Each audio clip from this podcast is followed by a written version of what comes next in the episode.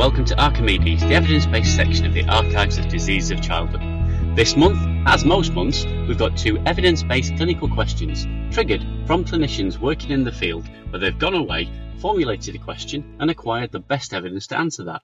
They've appraised it and brought it into a sort of clinical context to tell us how we can take the life forwards.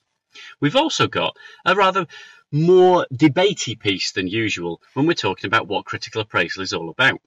You see, the thing is, there's a title. Interventions should not be undertaken without evidence. Discuss. It's been a debate topic at a number of conferences, online student societies, and fora, that sort of thing.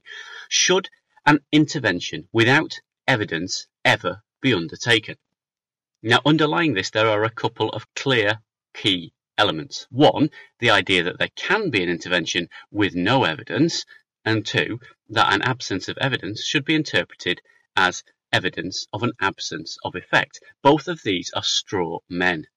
We have covered this many times before. We've battered on about the need for real EBM to be the combination of best available evidence, viewed through a lens of clinical expertise, and decided in conjunction with patients. And it's only by doing this that you can make an appropriate choice, and really by doing EBM. Best available means exactly that. So for some things, there are multiple well-conducted randomized control trials, and for others, there's a case report that once someone with a similar condition got better. Sometimes there's even less. Sometimes it truly is never been previously done. But in that setting, we're talking about research, not evidence-based medicine. Beyond that sort of conceptually, you can think about the parachute of evidence. There is some evidence that is your direct main parachute and some evidence that is your indirect side parachutes that might deploy if the main one doesn't. Then there's the idea that if you don't have evidence of something working, then it doesn't work. Hmm.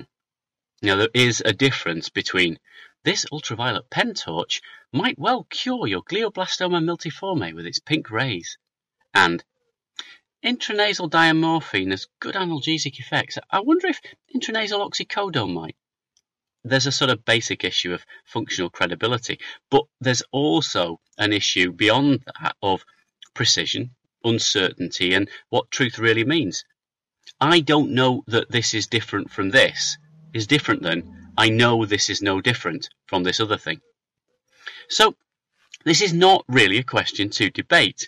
It's a question to unpick and then reject as fundamentally misunderstanding what real EBM is. Now, the first of our clinical questions comes all the way from Melbourne in Australia, and it's from Doctors Carr and Smeesters and Professors Curtis and Steer.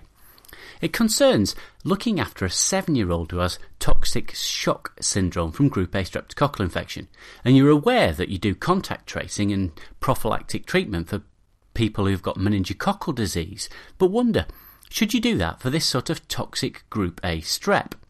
And so the team went off and they did a very broad search of two different electronic databases, came back with 800 and more hits, screened all of those, and got down to four community based series of group A strep infection and then consequent secondary cases. In addition to the electronic searching, they went through all of the references and hand searched those out to see if there were any extras, but didn't find any in that way. The reason that they concentrated on the community based studies was that they thought the transmission uh, and factors involved in it might be different if it was an institutional setting or a residential home, that sort of thing. What these studies show is they look at whole populations over a period of time, sort of 18 months or two years or so. And, and they show that the group A strep infection rate in those people who are close contacts, household contacts of the index case, is something like 18 to 165 times more likely to happen. These are still exceptionally rare occurrences, though. The background rate is about 1 to 3 per 100,000 patient years. So if it goes up to 200 in 100,000 patient years, it's still a really very rare occurrence. That is approximately 13 secondary cases in a population of approximately 84 million people. So this is a very low risk affair, but a very greatly increased relative risk if you're a secondary um, case a household contact.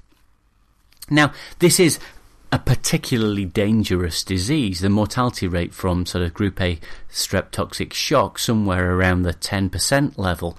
And so there's a query then as to whether in this very rare condition, with an increased risk amongst household contacts, is it worth giving them chemoprophylaxis with antibiotics? Well, as you can imagine, there are no randomized controlled trials to see if that makes a difference.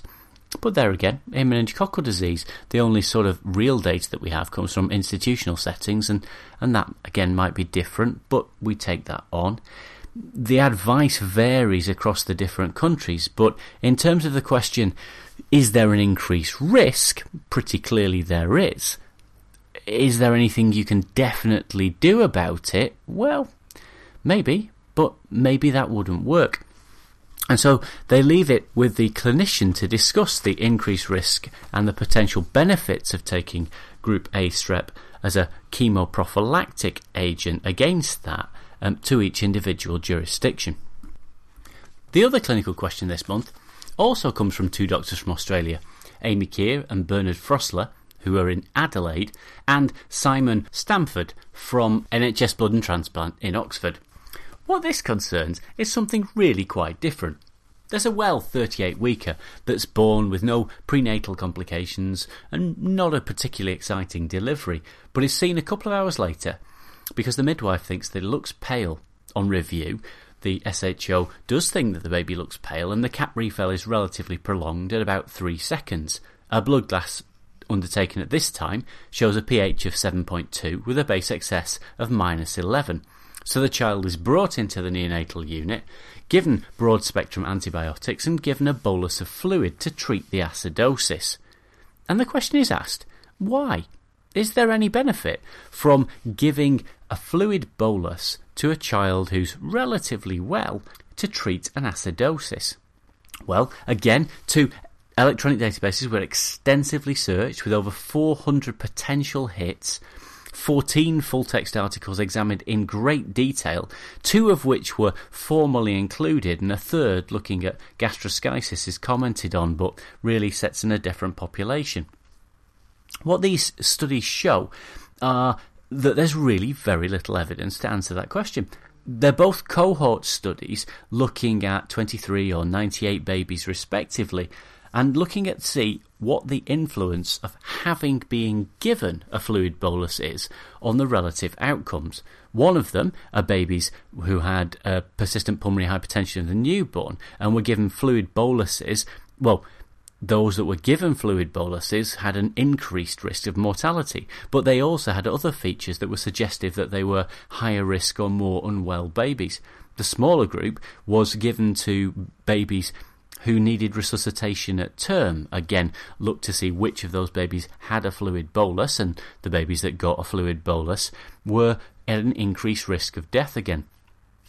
Actually, that's also in keeping with the babies who had gastroschisis. The ones who had more fluid boluses were more likely to have problems. The big issue here clearly is that being observational studies, what we can't separate out is is it the babies who are more unwell, therefore have a higher risk of death or complications, that are being given the fluid boluses? That is, fluid boluses are merely an association or a way of marking out the unwell children? Or is it that fluid boluses are actively detrimental to unwell neonates? Of course, there's no direct study here with a baby who is relatively well with suspected sepsis, but without actually any really strong evidence of severe illness to say whether a fluid bolus would be a good or bad idea. It's certainly not something we should be taking lightly, as an awful lot of small interventions in little people can cause problems rather than definitely causing benefits.